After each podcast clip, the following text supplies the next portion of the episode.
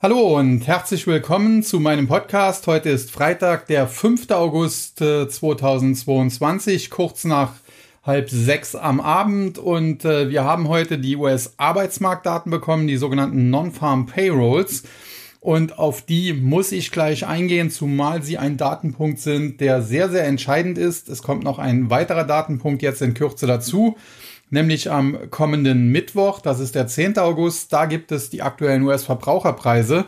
Und eins kann ich vorwegnehmen, wenn die genauso, ja, ich sag's mal so, heiß ausfallen, wie heute die Arbeitsmarktdaten, dann äh, könnte es an der Börse noch einmal richtig nach unten rauschen. Warum das so ist, äh, dazu komme ich jetzt. Äh, zunächst einmal muss man äh, die Non-Farm Payrolls ansprechen, diese Arbeitsmarktdaten äh, kommen immer am ersten Freitag eines Monats. Das ist also heute Freitag, der 5. August deshalb gewesen. Übrigens am vergangenen Montag gab es keinen Podcast, weil ich bei Rendezvous mit Harry zu Gast war. Wer möchte, kann sich die Sendung auch gerne noch als Aufzeichnung ansehen. Und äh, ja, kommen wir aber jetzt zum aktuellen.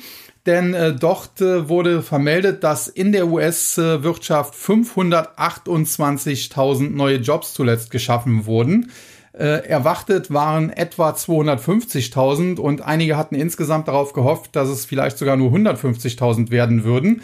Äh, wenn man sich das jetzt anhört, dann wird der ein oder andere weniger erfahrene Börsianer vielleicht denken, hm, komisch, wenn es weniger geworden wären, wäre das besser gewesen. Ja, man muss sagen, die Wirtschaftsdaten heute waren fantastisch. Also der Arbeitsmarkt in den USA brummt. Nur ist das genau das, was die US-Notenbank eben nicht sehen möchte, denn sie versucht ja eben mit Zinserhöhungen und anderen Maßnahmen wie Quantitative Tightening äh, die Wirtschaft etwas zu bremsen, um so die Inflation unter Kontrolle zu bringen. Und wenn man dann natürlich so starke Arbeitsmarktdaten bekommt, dann ist das alles andere als äh, wünschenswert aus Sicht der US-Notenbank und äh, dementsprechend natürlich auch aus Sicht der Investoren. Denn man muss sagen, die Rallye zuletzt, ich hatte sie eigentlich vom Timing her ganz richtig angekündigt, hätte mir aber diese Dynamik, das gebe ich ganz ehrlich an dieser Stelle zu, nicht vorstellen können. Also sie ist mindestens doppelt so weit gelaufen, vielleicht sogar fast dreifach so weit, wie ich mir das hätte vorstellen können. So acht neun Prozent hätte ich mir vorstellen können. Wir waren äh, bei knapp 20 im Top. Äh, aber wie gesagt, grundsätzlich, dass es da nach diesen zuvor massiven Verlusten mal eine Gegenbewegung geben würde, weil ja eben auch immer noch sehr, sehr viel Überschussliquidität da ist, das war eigentlich logisch und das war jetzt auch nicht das Ding. Nur die Story, die zuletzt äh, am Markt herumgereicht wurde, um eben diese Kursgewinne zu begründen, die war und ist, das muss ich so ganz klar sagen, absurd. Denn was wurde am Markt gespielt? Nun, man hat gesehen, die Renditen der Anleihen, sowohl der Zweijährigen als auch der Zehnjährigen, in den USA sind deutlich zurückgelaufen. Die waren im Top teilweise weit über drei, bei fast dreieinhalb Prozent und sind äh, dann unter drei Prozent eben gefallen. Und äh, die Begründung hierfür war in, in der Hinsicht, ja, äh, Paul und seine Kollegen haben zuletzt zwar den Leitzins nochmal um 75 Basispunkte angehoben, aber beim nächsten Mal werden sie nicht mehr so aggressiv sein, dann werden es vielleicht nur noch 50 Basispunkte und dann kommen vielleicht noch ein paar 25 Basispunkt Erhöhungen obendrauf, aber dann sind die jetzt auch bald fertig und spätestens so im äh, Februar, März nächsten Jahres, da liegt dann der US-Leitzins bei maximal 3,5 Prozent, eher sogar etwas weniger und äh, ab da kann man langsam wieder mit Zinssenkungen rechnen. Und äh, das ist eine Rechnung, die man nur als Milchmädchenrechnung bezeichnen kann. Und darauf haben, und da muss man die US-Notenbank auch in Schutz nehmen, zuletzt einige Mitglieder des offenen Marktausschusses, des Federal Open Market Committee, FOMC, wie der äh, so äh, schön heißt, ganz klar hingewiesen. Zunächst am vergangenen Freitag Neil Kashkari, der Präsident der regionalen Notenbank von äh, Minneapolis, also der Fed of Minneapolis. Äh, man muss dazu wissen, das Federal Reserve System in den USA besteht aus zwölf regionalen Notenbanken. Da gibt's natürlich welche, die wichtiger sind und welche, die weniger wichtig sind.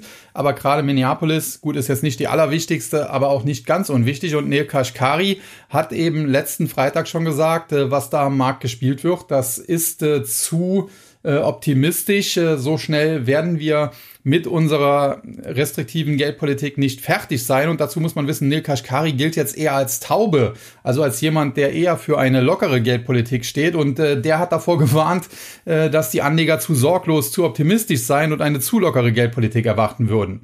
Äh, dann Bill Dudley, der äh, bis 2018, glaube ich, äh, der Chef der regionalen Notenbank von New York war, die im Federal Reserve System die wichtigste ist, die auch meistens äh, von der übergeordneten Bundesbehörde, wenn man so will, mit äh, Umsetzung von Maßnahmen eben beauftragt wird. Und Bill Dudley, der war bis 2018 eben der Chef, ist jetzt im Ruhestand. Aber der hat sich zuletzt mehrfach dahingehend geäußert, dass die US-Notenbank äh, noch deutlich mehr an der Zinsfront machen muss, äh, dass die Zinsen noch deutlich höher steigen müssen, dass die US-Wirtschaft quasi fast schon in eine Rezession gestürzt werden muss, um den Arbeitsmarkt abzukühlen und um so eben die Inflation abzukühlen. Auch das hat keinen Menschen interessiert. Die Aktien stiegen einfach weiter. Und dann kamen im Laufe der Woche, Montag, Dienstag, Mittwoch, Donnerstag, immer weitere äh, ja, wenn man so will, FOMC-Mitglieder äh, heraus und erzählten im Prinzip alle das Gleiche. Und das äh, Faszinierende dabei ist, da waren dann auch tatsächlich Tauben dabei. Also eine Loretta Master, die der regionalen äh, Federal Reserve von Cleveland vorsteht, äh, gilt eigentlich geldpolitisch auch jetzt nicht unbedingt als äh, die Superfalkin. Und auch die hat gesagt, sie geht davon aus, dass die Notenbank den Leitzins auf äh, bis zu vier Prozent, vielleicht sogar leicht darüber hinaus anheben muss und dann dort eine Zeit lang halten muss um die zu hohe Inflation in den USA zu bekämpfen. Mary C. Daly, die äh, Chefin der regionalen Notenbank von San Francisco, die äh, ja generell auch als Taube gilt und äh, da liegt ja auch das Silicon Valley in ihrem District, deswegen äh, generell auch da eine lockere Geldpolitik eigentlich bevorzugt. Mary C. Daly sagte im Prinzip das Gleiche und dann kam auch noch Charles Evans, äh, der jetzt so ja als als gemäßigt gilt, also weder jetzt äh, als Taube noch als Falke und dann natürlich der Superfalke James B. Bullard, äh, der Präsident der regionalen äh, Federal Reserve von St. Louis. Und die haben sich natürlich ähnlich geäußert. Äh, beispielsweise Bullard möchte am Ende des Jahres den Leitzins bei mindestens 3,5 Prozent bereits haben äh, weil sonst die Inflation nicht zu bekämpfen sei. Und alle diese Offenmarktausschussmitglieder, die ja die Zinspolitik bestimmen, haben quasi den Markt, haben die Anleger davor gewarnt, zu optimistisch zu sein, äh, zu schnell wieder eine dovische Fett zu erwarten, äh, zu schnell zu glauben, äh, die Zinserhöhungen, die restriktive Geldpolitik wäre durch. Und alles wurde von den Anlegern gnadenlos ignoriert. Alles wurde beiseite gewischt, jedes Dip wurde gekauft. Und dann kamen jetzt heute eben diese Arbeitsmarktdaten rein. Wie gesagt, äh, viel, viel mehr Stellen geschaffen als erwartet. Über 500.000, das ist eigentlich eine super Zahl. Also aus, aus äh, Sicht äh, der Arbeitnehmer muss man sich freuen. In den USA herrscht bereits Vollbeschäftigung und es werden trotzdem noch Jobs wie blöd geschaffen. Auch überraschend, da insbesondere im Tech-Sektor zuletzt ja eher Ankündigungen gemacht wurden, dass man Jobs abbauen möchte. Und äh, mittlerweile ist es sogar so, man hat nicht nur diese über 20 Millionen Jobs, die man im Zuge der Pandemie in den USA verloren hat, wieder aufgeholt, sondern es arbeiten mittlerweile sogar ein paar tausend Leute mehr als vor der Pandemie. Und äh, wie gesagt, es werden immer noch Jobs geschaffen und das ist eben ein Problem und das sieht man auch in den weiteren Daten, beispielsweise äh, wenn man sich die Lohnentwicklung anschaut. Dort hatte man damit gerechnet, dass im Monatsvergleich die Löhne äh, bei den Arbeitnehmern um 0,3 Prozent ansteigen würden, was ja durchaus schon nicht ganz äh, wenig wäre. Es ist ja, wie gesagt, pro Monat. Aber tatsächlich sind es 0,5 Prozent geworden, also nicht ganz das Doppelte. Und äh, auch das ist natürlich dann aus Sicht der Arbeitnehmer schön, dann haben die mehr Geld in der, in der Tasche, aber aus Sicht der Notenbank natürlich völlig kontraproduktiv. Und wie gesagt, jetzt kommt es ganz, ganz stark darauf an, was am kommenden Mittwoch, am 10. August eben für Verbraucherpreise gemeldet werden. Die heutigen Daten auf jeden Fall, die zeigen, dass der US-Arbeitsmarkt immer noch auf Hochtouren läuft, dass immer noch sehr, sehr viele Jobs geschaffen werden. Und äh, auch wenn es durchaus, äh, wenn man andere Statistiken sich anschaut, wie zum Beispiel die JOLs, die Job Openings, äh, Hinweise dafür gibt, dass auch der US-Arbeitsmarkt langsam abkühlt, muss man sagen, die offiziellen Arbeitsmarktdaten heute geben das noch nicht her. Und äh, generell muss man sagen, die FED schaut nicht unbedingt auf den offiziellen Arbeitsmarktbericht. Also insofern äh, muss man den jetzt auch nicht zu hoch bewerten. Äh, und man kann natürlich auch sagen, nach der Rallye der letzten Tage musste es auch mal zu Gewinnmitnahmen kommen. Deswegen erklären sich natürlich auch äh, die heutigen Kursverluste sicherlich zum Teil.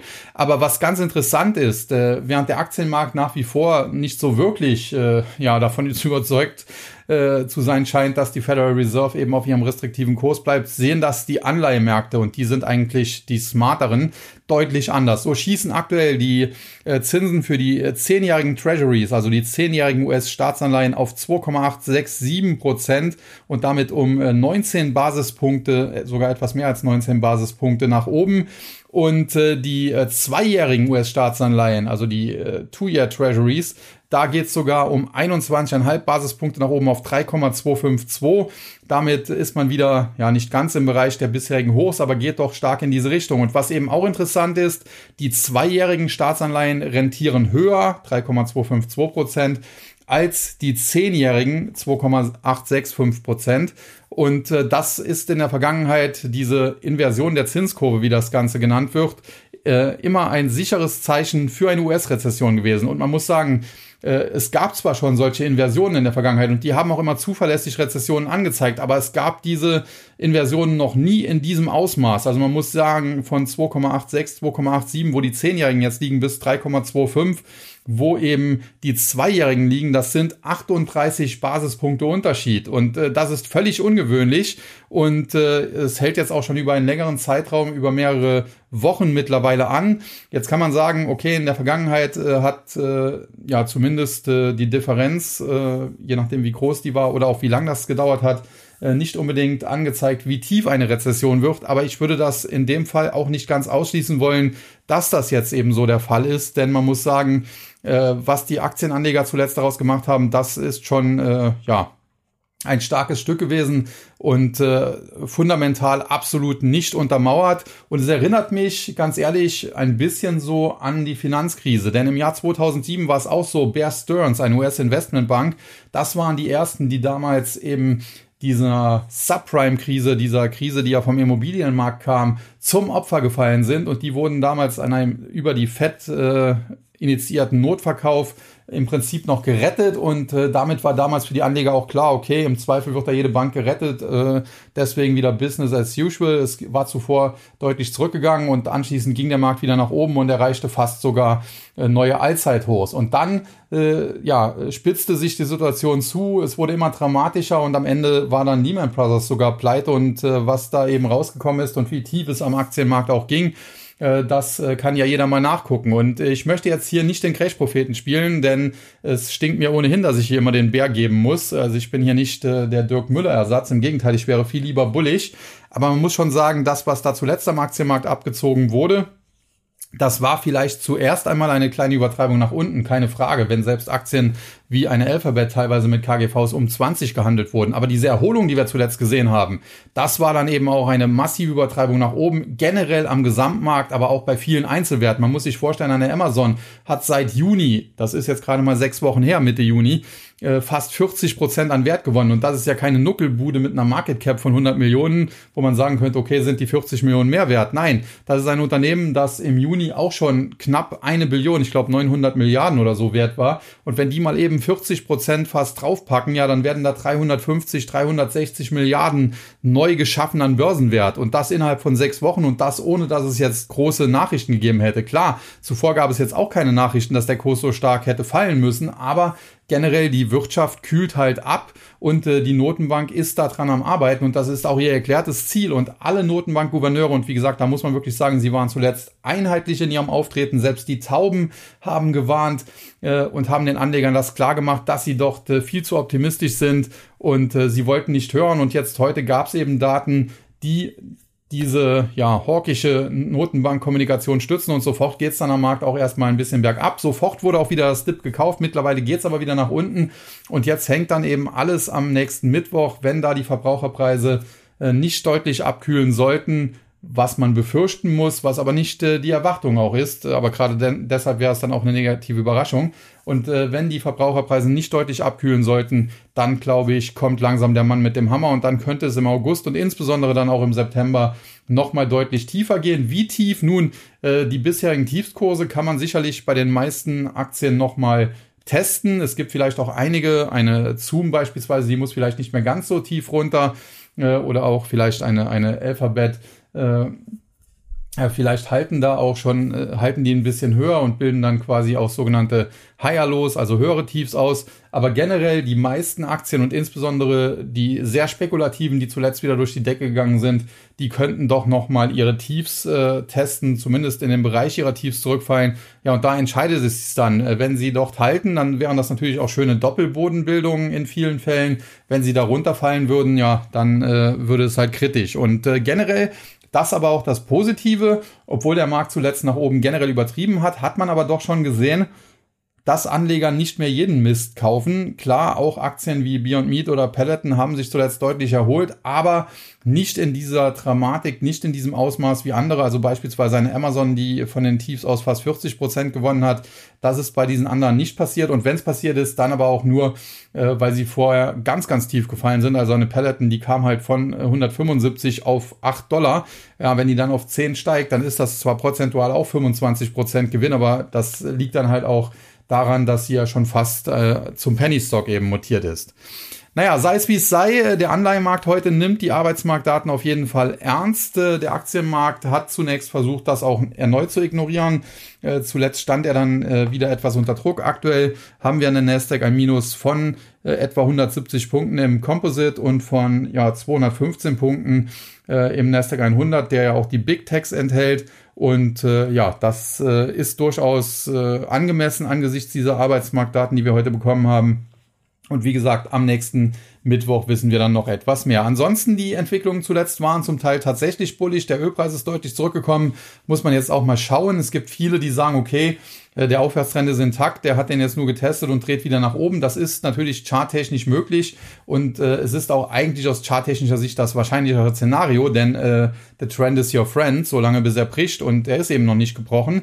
Aber es würde mich nicht wundern, wenn der Trend bricht, denn aus fundamentaler Sicht muss man sagen, wenn die Federal Reserve weiter an der Zinsstraube massiv dreht, wird sie früher oder später die US-Wirtschaft in die Rezession stürzen und das wird auch dazu führen, dass man weniger Rohstoffe braucht und insbesondere Öl. Dennoch würde ich Rohstoffwerte nicht shorten, denn man muss sagen, viele Rohstoffaktien haben sich zum, äh, zum Teil auch schon halbiert und mehr, wenn man beispielsweise sich eine Freeport McMoran anschaut die auch noch vor wenigen Wochen bei über 50 gehandelt hat und dann im Tief unter 25 zu haben war. Jetzt ist sie zuletzt mal ein bisschen angesprungen. Kann sein, wenn da noch mal ein bisschen Druck drauf kommt, äh, dass auch solche Rohstoffaktien noch mal zurücksetzen. Aber ich glaube, äh, dass da tendenziell der Boden eingeloggt ist und wir uns grundsätzlich in einem Rohstoff-Superzyklus befinden. Äh, dementsprechend sollten diese Aktien ja kurzfristig vielleicht auch noch mal leiden, wobei ich das nicht shorten würde. Und mittel- bis langfristig aber glaube ich, werden sie äh, tendenziell höher klettern. Also für den Rohstoffsektor bin ich relativ optimistisch. Energie natürlich äh, gehört ja im weitesten Sinne zum Teil auch dazu, wenn man beispielsweise sich Öl anschaut, wobei man da auch ein bisschen differenzieren muss. Äh, Öl, Gas und was es da noch so alles gibt. Aber ein Sektor aus dem Tech-Bereich, für den ich auch relativ optimistisch bin, ist äh, der Biotech-Sektor. Hier muss man sagen, ist natürlich auch nicht so konjunkturabhängig. Wenn jemand krank ist, braucht er eben seine Medikamente oder Medizintechnikprodukte. Wer Diabetes hat, der braucht eben im Zweifel sein Insulin, um mal ein Beispiel zu geben. Und äh, ja, Dementsprechend ist das auch ein eher defensiver Sektor, der gerade auch bei wirtschaftlicher Unsicherheit oder in wirtschaftlichen Krisen gesucht wird. Und äh, zuletzt gab es da auch einige Übernahmen und äh, in meinem Trading Service, dem TAC, dem Technologieaktien und Krypto Trading Service, haben wir da auch von einer Übernahme tatsächlich profitieren können, denn wir haben die Aktie von Chemocentrics, einem Biotech, Biopharma-Unternehmen, das auf Autoimmunerkrankungen spezialisiert ist, äh, vor einigen Wochen schon ins Musterdepot gekauft, äh, zu Kursen von etwa, äh, ja, Richtung 30 Dollar, nicht ganz. Äh, wir hatten damit zwischenzeitlich auch Verluste von etwa 30 Prozent, weil die Aktie natürlich mit dem Markt auch gefallen war. Also sie war im Bereich von 20 Dollar, leicht unter 20 Dollar sogar. Aber gestern gab es dann eben die Meldung, äh, dass Amgen, der Biotech-Großkonzern, das Unternehmen für 3,7 Milliarden US-Dollar kaufen möchte. Der Börsenwert lag zuletzt nur noch bei 1,7 Milliarden. Deswegen hat sich die Aktie aus dem Stand dann mehr als verdoppelt und aus äh, ja, 25 Prozent Verlust wurden dann eben äh, 50 Prozent Gewinn sozusagen, wenn man will, wenn man so will. Und äh, da sieht man, was im Biotech-Sektor möglich ist. Man sieht aber eben auch, äh, dass man da oft äh, extreme Schmerzen nach unten aushalten muss. Und deswegen haben wir das auch in einem gesonderten Musterdepot in meinem Trading Service abgebildet, weil das Problem ist halt, wenn man das in einem Musterdepot hat und dann erklärt man den Leuten, ja, wir glauben aber, oder ich glaube aber, das geht da bald nach oben, weil die einen Forschungsdurchbruch erzielen dürften, weil vielleicht auch eine Übernahme kommt, da verlieren die meisten die Geduld und deswegen haben wir von Anfang an oder nicht von Anfang an, aber nachdem das im, im realen Musterdepot äh, so war, äh, dass es da immer wieder Fragen gab, ja, was machen wir jetzt mit der Biotech-Aktie und mit der Biotech-Aktie, haben wir dann gesagt, okay, wir machen einfach ein eigenes Biopharma-Depot, wo wir solche Aktien reinkaufen. Und äh, das ist sogar aktuell mehr im Plus als das reguläre Depot, muss man sagen, äh, liegt daran, dass wir da zwei, drei Volltreffer hatten. Chemocentrix natürlich absoluter Volltreffer, äh, aber zuvor auch da im äh, Covid-Bereich, da hatten wir die ehemalige Intercell äh, äh, dort äh, im Depot, ich glaube Valneva heißen die jetzt und äh, haben da auch schön profitieren können, sind da recht früh rein und recht weit oben raus und äh, mit zwei, drei guten Trades, äh, ja, wenn man dann eben 100 Prozent hat in solchen Dingern, da äh, pusht man so ein Depot natürlich schnell nach oben. Das ist aber, wie gesagt, sehr spekulativ und kurzfristig muss man im Biotech-Sektor oftmals Schmerzen aushalten. Wer dazu nicht bereit ist, sollte das nicht machen. Eine Anekdote in dieser Sache auch von mir. Ich habe äh, seinerzeit, glaube 2003 oder 2004 müsste das gewesen sein, die Aktie von Viro Pharma gekauft. Die war im Zuge der Dotcom-Bubble, als ja auch so eine Biotech-Bubble damals gab, war ja auch so eine allgemeine Tech-Bubble ein bisschen, äh, war die, glaube ich, auf über 100 Dollar gestiegen, anschließend dann abgestürzt, war ein Unternehmen, das sich auch im äh, im, im Bereich der, der Forschung von Virenkrankheiten bewegt hat. Und ich habe die Aktie, glaube ich, für zwei Dollar irgendwas gekauft. Äh, sie stieg dann bis vier, fünf Dollar erst einmal.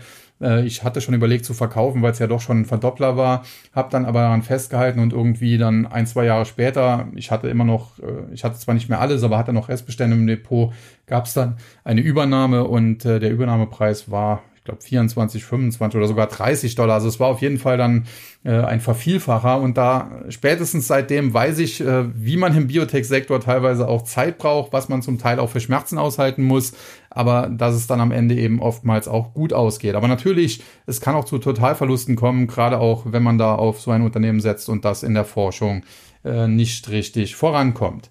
Ja, das äh, genug Anekdoten dazu. Kommen wir jetzt, äh, nachdem wir den allgemeinen Markt und das so ein bisschen besprochen haben, nun äh, zu den einzelnen Indizes und den Gewinnern und Verlierern doch. Zunächst der DAX hat sich zuletzt stark gezeigt, scheint aber jetzt so im Bereich 13.600 bis 13.800 auch so ein bisschen eine Top-Bildung wieder einzuleiten. Generell der deutsche Markt deutlich schwächer als andere.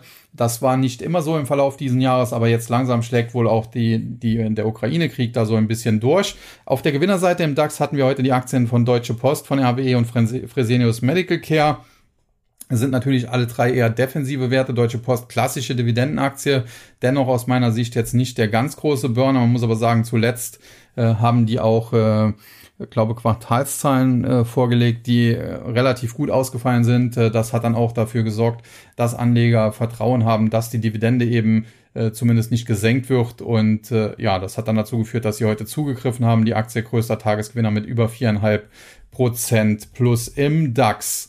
Äh, der zweitgrößte Gewinner, die Aktie von RWE, Energie, natürlich generell gutes Thema. Jetzt aktuell wird dann auch noch über Laufzeitverlängerungen diskutiert für Atomkraftwerke, die zum Teil auch von RWE ja betrieben werden. Und man muss sagen, es gab kürzlich auch mal, ich habe das im ZDF, glaube ich, sogar gesehen, einen Bericht, äh, wie insbesondere RWE, aber generell auch andere äh, Energieunternehmen äh, von der aktuellen Situation an den Strommärkten, an den Energiemärkten profitieren, da mit dieser Leipziger Börse, weil dort äh, ein Preis gehandelt wird für Strom, verschiedene Stromarten, aber am Ende wird immer der Preis genommen, äh, der, der der höchste quasi ist, also der, der höchste der, der, der niedrigen Preise, wenn man so will.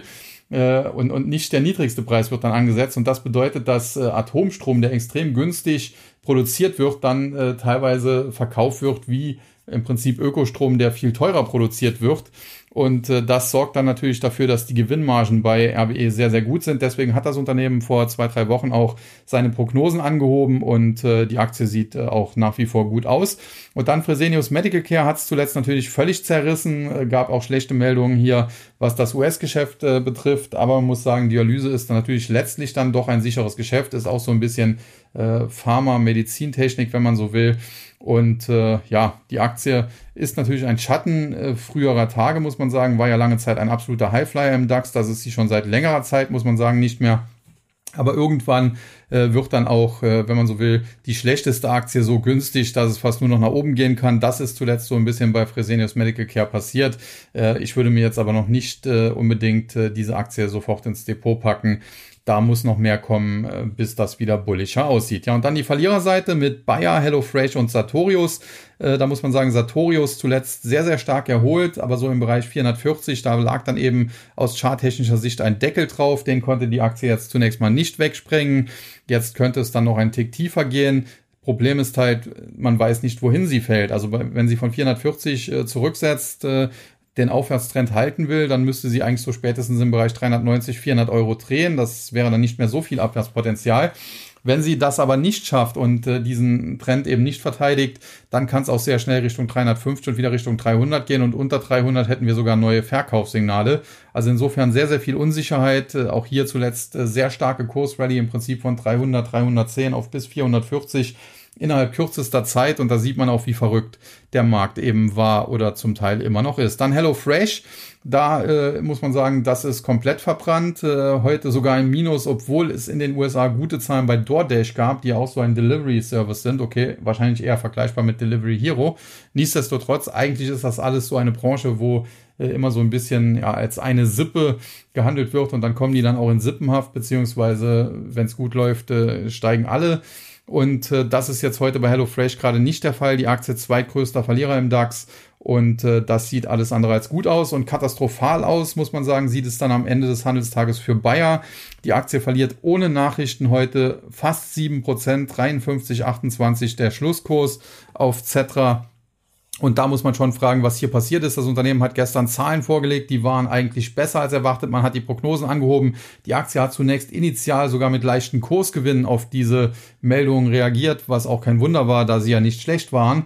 Und äh, gestern ging es dann schon bergab und heute ohne irgendwelche Meldungen ging es weiter bergab. Und was auffällig war, die Aktie war tendenziell den ganzen Tag über schwach, hat also tendenziell im Prinzip äh, immer wieder verloren. Es gab kaum Gegenbewegung, aber die einzige Gegenbewegung, die es gab, war äh, nach den US-Arbeitsmarktdaten, als der US-Markt kurzfristig richtig zurückgesetzt hat und die Nasdaq, die Futures teilweise 150 äh, Punkte minus waren, da hat Bayer mal kurz zu einer deutlichen Erholung angesetzt und als dann dieses Dip wieder gekauft wurde, ist Bayer wieder gefallen. Es gibt jetzt Spekulationen, dass da schon wieder irgendwas mit Monsanto kommen könnte, aber der heutige Kursverlauf, der ist eigentlich jetzt nicht unbedingt so typisch äh, denn als der Markt, wie gesagt, schwach war, ist Bayer gestiegen und ich könnte mir vorstellen, dass das vielleicht auch der Hintergrund ist. Bayer ist eigentlich eine defensive Aktie, weil sie ja auch sehr günstig geworden ist durch das ganze Monsanto-Desaster.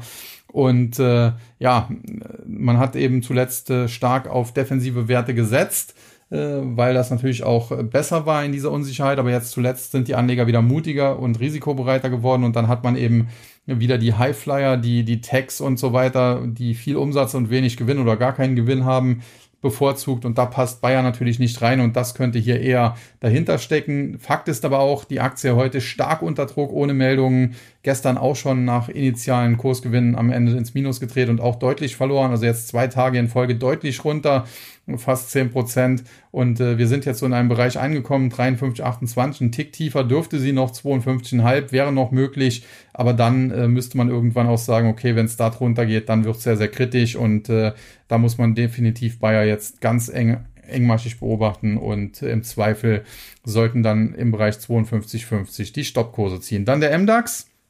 Heute mit einem Minus am Ende von fast 390 Punkten oder 1,38 Prozent, 27.772,58. Charttechnisch sieht der Index nicht äh, berauschend aus, muss man sagen. Die Erholung zuletzt hier äh, dennoch mitgemacht.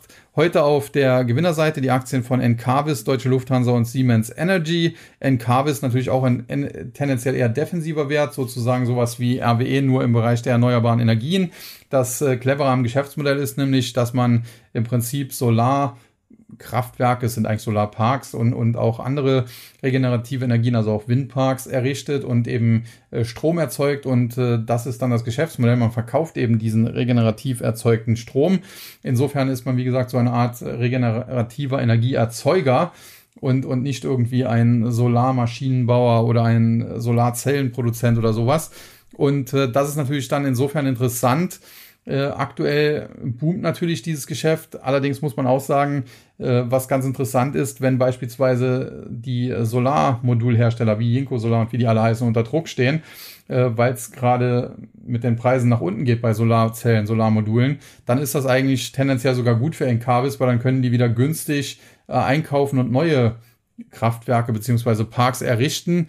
Und äh, wenn es dann wieder nach oben geht, dann äh, drosselt man eben vorübergehend äh, den, den, den Ausbau des Geschäfts und verkauft seinen Strom. Also generell ist das, wenn, wenn diese Unternehmen gut gemanagt wird, eine, ein, ein Unternehmen, das immer gewinnt. Und äh, in den letzten Jahren wurde es gut gemanagt und dementsprechend äh, die Aktie auch gut gelaufen. Hieß früher mal Capital Stage, da ist auch eine Versicherung eingestiegen als Investor. Seinerzeit dann die Umbenennung Encarvis und wie gesagt, das ist durchaus eine interessante Aktie, die allerdings auch recht volatil ist, weil sie natürlich auch so ein bisschen immer äh, in den Bereich regenerative Energien ja so ein bisschen in Sippenhaft genommen wird, wenn es da mal schlechter allgemein läuft, obwohl das, wie gesagt, nicht unbedingt äh, für Encarvis dann zutreffen muss. Dann Deutsche Lufthansa gab es eine Einigung mit den Gewerkschaften. Äh, das wurde heute positiv aufgenommen. Generell natürlich die Reiselust äh, zuletzt auch sehr, sehr groß, nachdem die Corona-Pandemie weltweit außer in Deutschland beendet ist und äh, die Aktie jetzt dann leicht auf dem Weg nach oben. Generell muss man aber sagen, ja, man schaue sich den langfristigen Chart an, dann weiß man alles. Eigentlich ein, ein Absturzwert, wenn man so will. War ja nicht umsonst mal im DAX, ist es jetzt nicht mehr und ich würde solche Aktien nicht anfassen.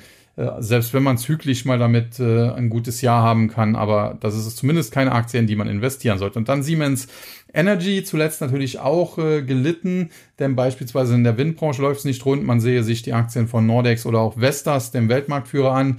Äh, Siemens Energy über Gamesa auch davon äh, betroffen ist ja, hat sich dann dazu entschlossen, Gamesa komplett einzuverleiben, um dort äh, die Managementstrukturen auch zu straffen. Äh, das ist aber auch jetzt kein ganz billiger Deal, muss man sagen. Also insofern, da lief zuletzt nicht alles rund. Natürlich aktuell immer in den Medien mit dieser Turbine da für Russland, weiß man auch nicht, was bei rauskommt.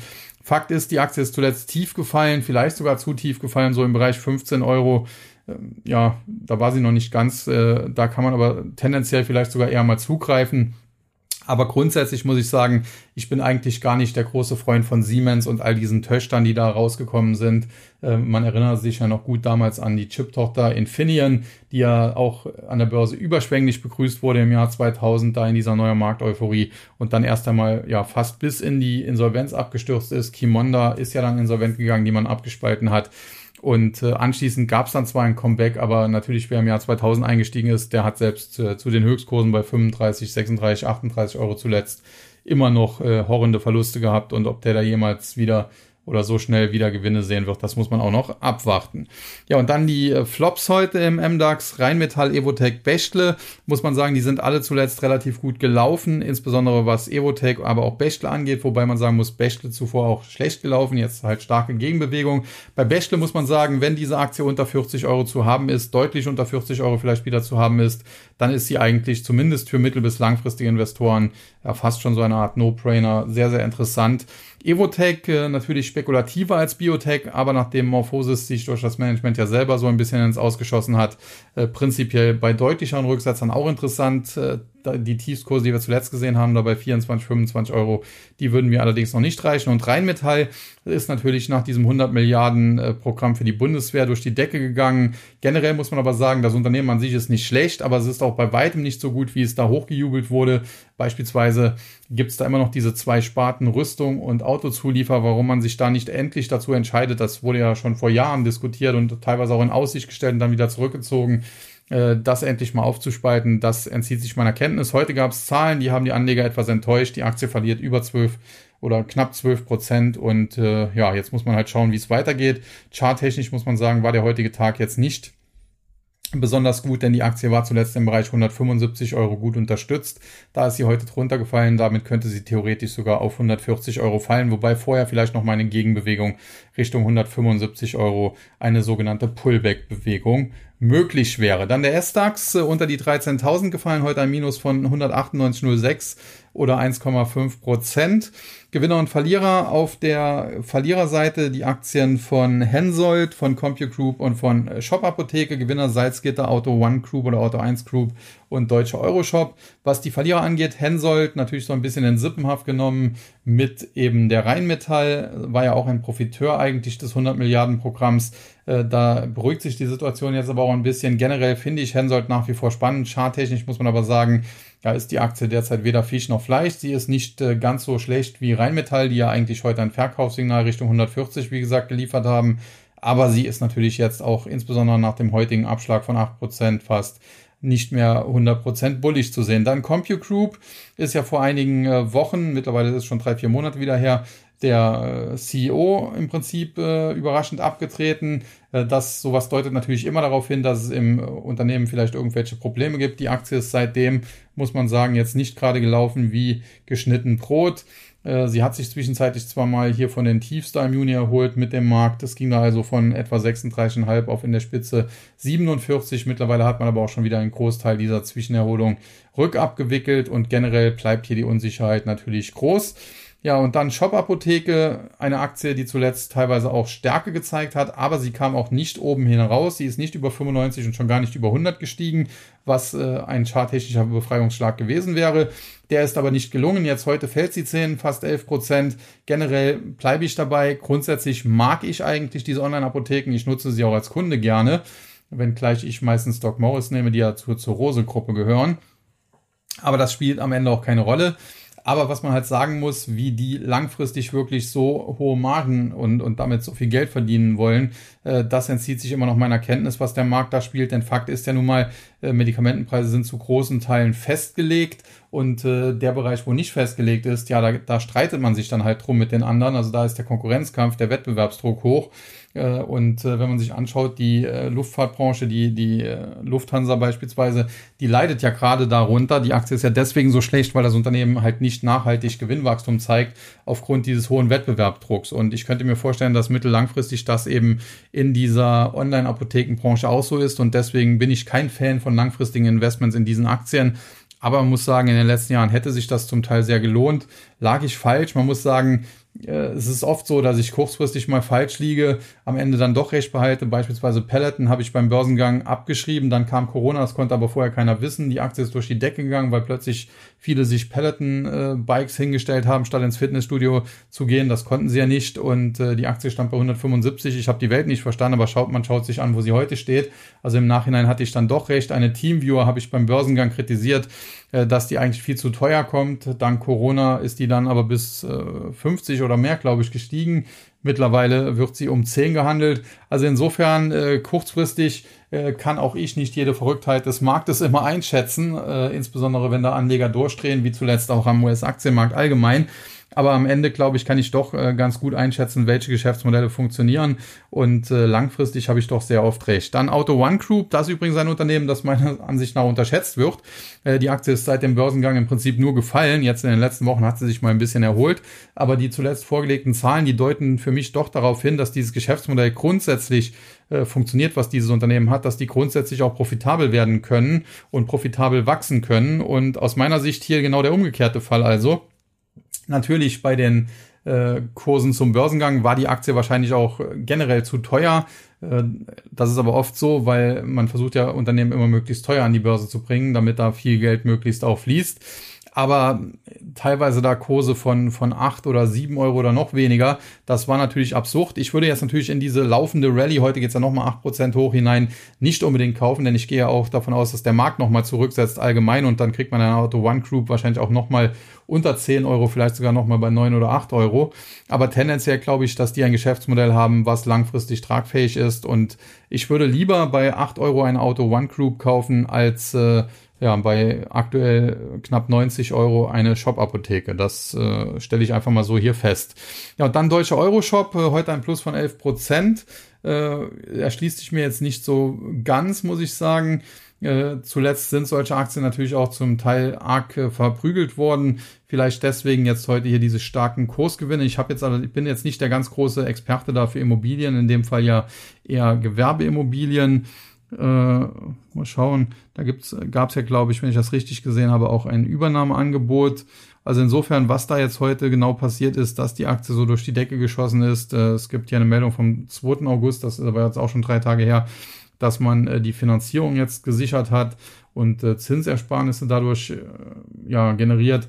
Aber wie gesagt, das ist auch schon drei Tage her. Das kann jetzt nicht der Grund der heutigen Meldung sein. Keine Ahnung, was da in die Aktie gefahren ist. Auf jeden Fall mit 11 Prozent ist sie der größte Gewinner im S-DAX. Ja, und dann zum Tech-DAX, den deutschen Technologiewerten. Da geht es heute ebenfalls natürlich abwärts um fast 54 Punkte oder knapp 1,7 Prozent. Auf der Verliererseite haben wir die Aktien von Evotech, Hensoldt und CompuGroup, die wir alle schon besprochen haben. Die Gewinnerseite SMA Solar, Telefonica Deutschland und Contron. SMA Solar, muss man sagen, profitiert natürlich derzeit von dem Solarboom. Mittlerweile sogar Balkonkraftwerke wird ja sehr stark gegoogelt. Habe ich mir sagen lassen, habe ich mir bei Google Trends auch angeschaut. Äh, insofern, da könnte vielleicht kurzfristig noch was gehen, denn über 50 hat die Aktie eigentlich ein Kaufsignal mit Kursziel 60. Äh, sie tut sich allerdings jetzt über 50 auch ein bisschen schwer. Dennoch, ich würde da mal abwarten, könnte durchaus sein, dass die nochmal bis 60 läuft, obwohl sie langfristig, muss man auch ganz klar sagen, jetzt nicht unbedingt das beste Investment ist. Äh, da würde ich in der Solarbranche auf andere Kandidaten wie Enphase Energy, wie Solar Edge und so weiter zurückgreifen. Wobei man sagen muss, die sind zum Teil auch teuer. Bei Solar Edge hatte man vor zwei, drei Tagen aber die Chance, weil die Zahlen nicht ganz so gut waren, hier mal einen Dip zu kaufen.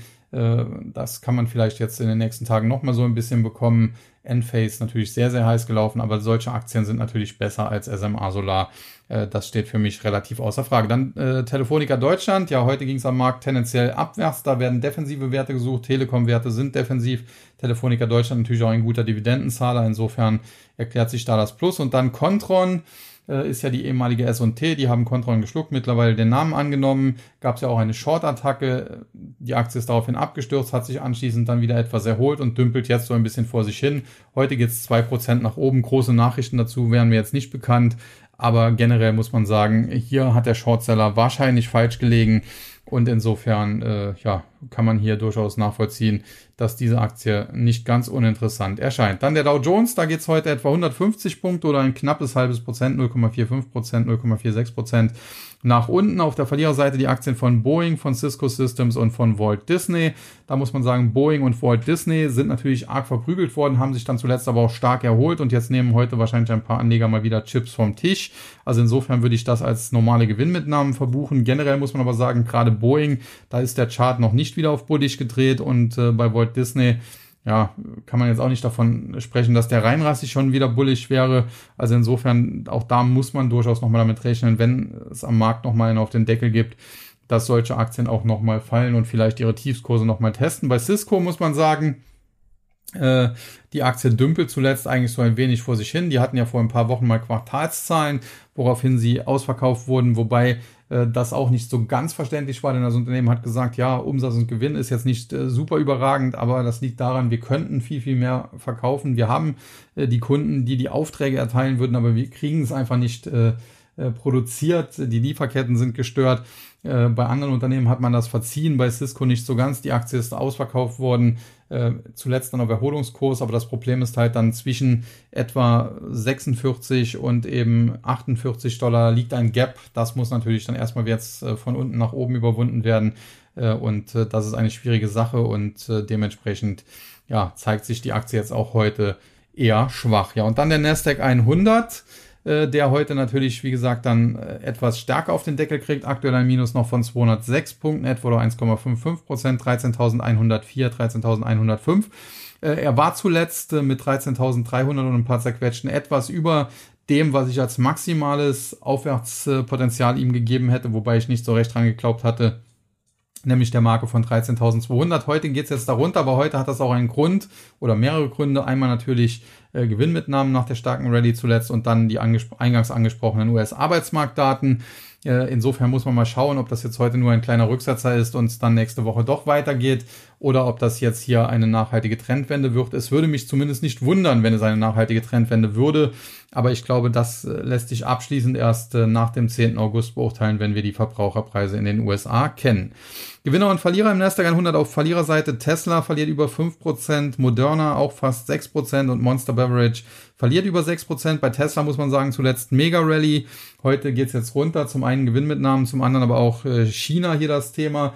China hat auf, nach dem Besuch von Nancy Pelosi in äh, Taiwan auf äh, vielen Ebenen die Zusammenarbeit mit den USA eingestellt und es gibt jetzt auch Befürchtungen, dass Unternehmen amerikanische Unternehmen, die stark in China produzieren oder produzieren lassen, wie eben Tesla, wie aber vielleicht auch Apple, äh, dass die auch sanktioniert werden könnten und äh, insbesondere Tesla trifft das natürlich dann heute. Dann Moderna zuletzt mit guten Zahlen die Aktie nach oben geschossen, sogar gestern eigentlich charttechnisch über die Marke von etwa 185 Dollar ausgebrochen, hatte damit eigentlich ein Kaufsignal Richtung 225 bis 230 Dollar generiert. Heute jetzt der Rücksetzer der kann äh, theoretisch, auch wenn er jetzt ein bisschen tiefer als 185 Dollar führt, noch als Pullback klassifiziert werden. Hier werden also die nächsten Tage entscheidend, wenn das jetzt heute alles war und ab Montag die Bullen langsam wieder übernehmen. Das muss auch nicht dynamisch sein am Anfang. Es reicht, wenn äh, der Kurs sich einigermaßen stabil zeigt und dann irgendwann in den nächsten Tagen dann wieder anfängt zu steigen. Wenn das so sein sollte, muss man sagen, ja, das Kaufsignal dürfte dann tragen.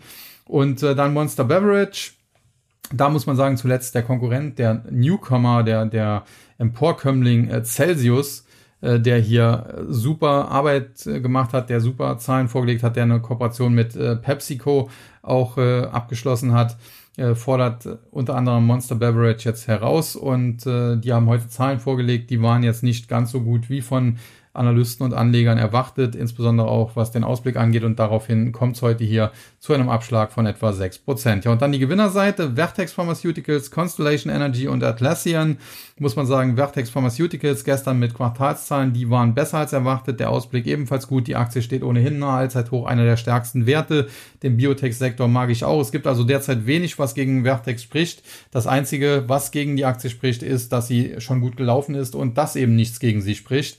Äh, und äh, insofern, ich würde jetzt hier nicht unbedingt noch auf den Fahnenzug aufspringen, aber eine Vertex, die habe ich schon zu Kursen bei 200 Dollar und weniger positiv besprochen und äh, da hat sie jetzt schön zugelegt und langfristig halte ich das nach wie vor für ein sehr, sehr gutes Biotech-Unternehmen. Dann Constellation Energy, heute mit einem Plus von über, was haben wir da, 8,5 Prozent, muss man sagen.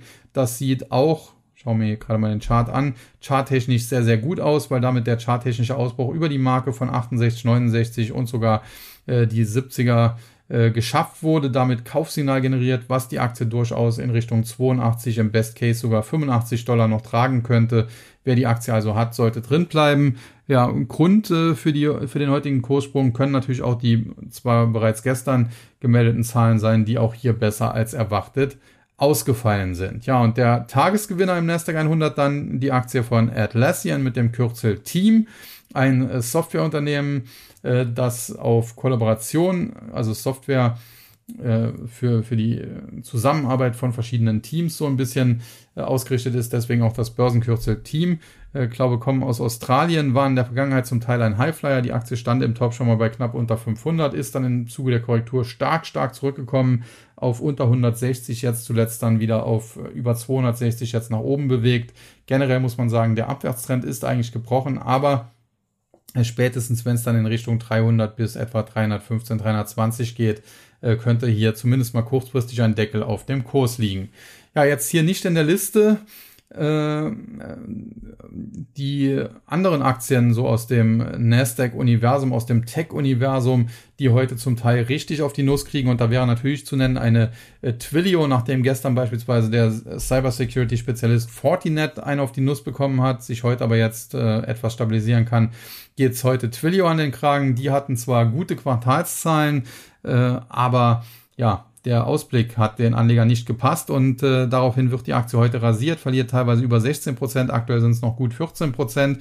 Problem hier ist, äh, die Aktie ist so im Bereich 78 bis 80 Dollar ganz gut unterstützt. Aktuell stehen wir bei etwa 84, 84, 25. Ein bisschen Platz nach unten wäre also noch, aber wenn die nachhaltig unter 80 und insbesondere auch unter 78 Dollar wegbrechen würde, wäre es hier definitiv äh, schlecht und das wäre dann zum Beispiel ein Kandidat, wo es dann nochmal neue Tiefs geben könnte.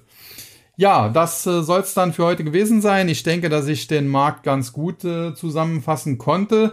Äh, heute jetzt äh, Schockdaten, wenn man so will, vom US-Arbeitsmarkt, äh, weil die eben weit besser als erwartet ausgefallen sind. So paradox kann manchmal Börse sein. Also man erwartet jetzt eigentlich gerne negative Daten, damit man sagen kann, okay, die Fed ist bald mit ihrer restriktiven Geldpolitik fertig. Das war heute eben nicht der Fall. Deswegen die Reaktionen, insbesondere natürlich am Anleihenmarkt, was wir da sehen, das ist wirklich für den Anleihenmarkt teilweise schon ein Crash, wenn da Renditen um 17, 18, 19 Basispunkte teilweise steigen oder bei den äh, Zweijährigen ist ja sogar noch mehr.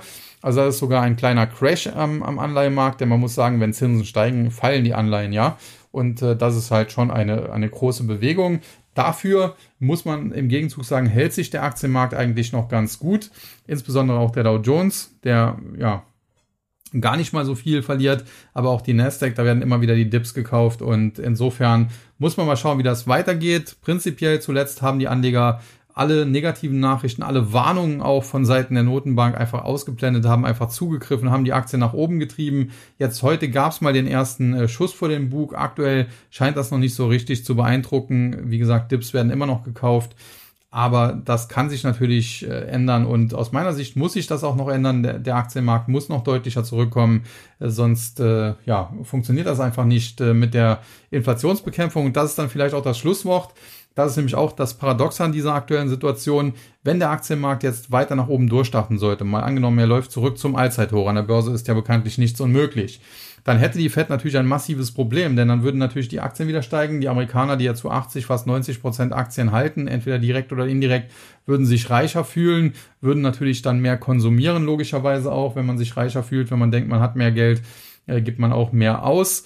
Äh, der eine oder andere wird vielleicht dann auch sagen, wie das ja bei, bei dem äh, ja, den Nachwehen, also der Rallye nach dem Corona-Crash war.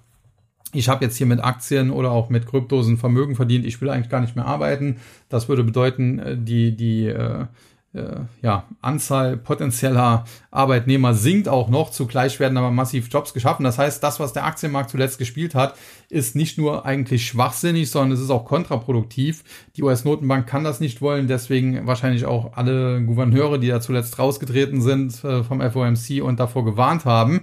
Äh, bisher muss man aber auch sagen, hatten sie noch keinen Erfolg, aber man muss sagen, es gibt nicht umsonst die eiserne Trading-Regel Don't fight the Fed, denn im Zweifel hat natürlich die US-Notenbank das schärfere Schwert. Es wäre für sie überhaupt kein Problem, einfach mal zwischen den regulären Sitzungen beispielsweise die Zinsen zu erhöhen oder aber den Markt anders zu schocken, indem vielleicht, äh, wenn eine 0,5% Zinserhöhung erwartet wird, dann um 1% erhöht wird. Und äh, wie gesagt, äh, die Aussichten sind nicht so rosig, wie es der Aktienmarkt derzeit glaubt. Und äh, deswegen passt diese Rallye nicht in die Zeit. Wir hatten sowas aber im Zuge der Finanzkrise auch schon mal und äh, am Schluss ist es dann im Desaster geendet. Insofern sollte man durchaus vorsichtig bleiben. Wer natürlich jetzt aktuell auf der Long-Seite Gewinne macht, herzlichen Glückwunsch dazu, aber zumindest immer mal wieder Teilgewinne auch mitnehmen. Äh, damit man äh, nicht äh, ein zu hohes Exposure hat, wenn es dann wieder runtergehen sollte. Und äh, zum Schluss vielleicht auch noch äh, der Hinweis auf das, was die Bank of England gesagt hat. Auch die britische Volkswirtschaft ist ja jetzt nicht ganz unwichtig, wenn auch nicht mehr äh, zu, zur, Eurozone gehörend oder zu, zur EU gehörend. Die dortige Notenbank hat die Leitzinsen zuletzt erhöht und hat gesagt, sie erwartet in Kürze eine Inflation von 13,2 Prozent. Sie erwartet eine tiefe Rezession in Großbritannien, weil sie die quasi verursachen muss, um diese zu hohe Inflation äh, in den Griff zu bekommen. Und wenn die Briten das sagen und im Prinzip ja da auch sehr ehrlich halt sind, wobei das habe ich ja auch der FED schon attestiert, äh, dann sollte man schon sehr, sehr hellhörig werden. Und wie gesagt, diese Rallye zuletzt, die steht auf sehr, sehr tönernen Füßen.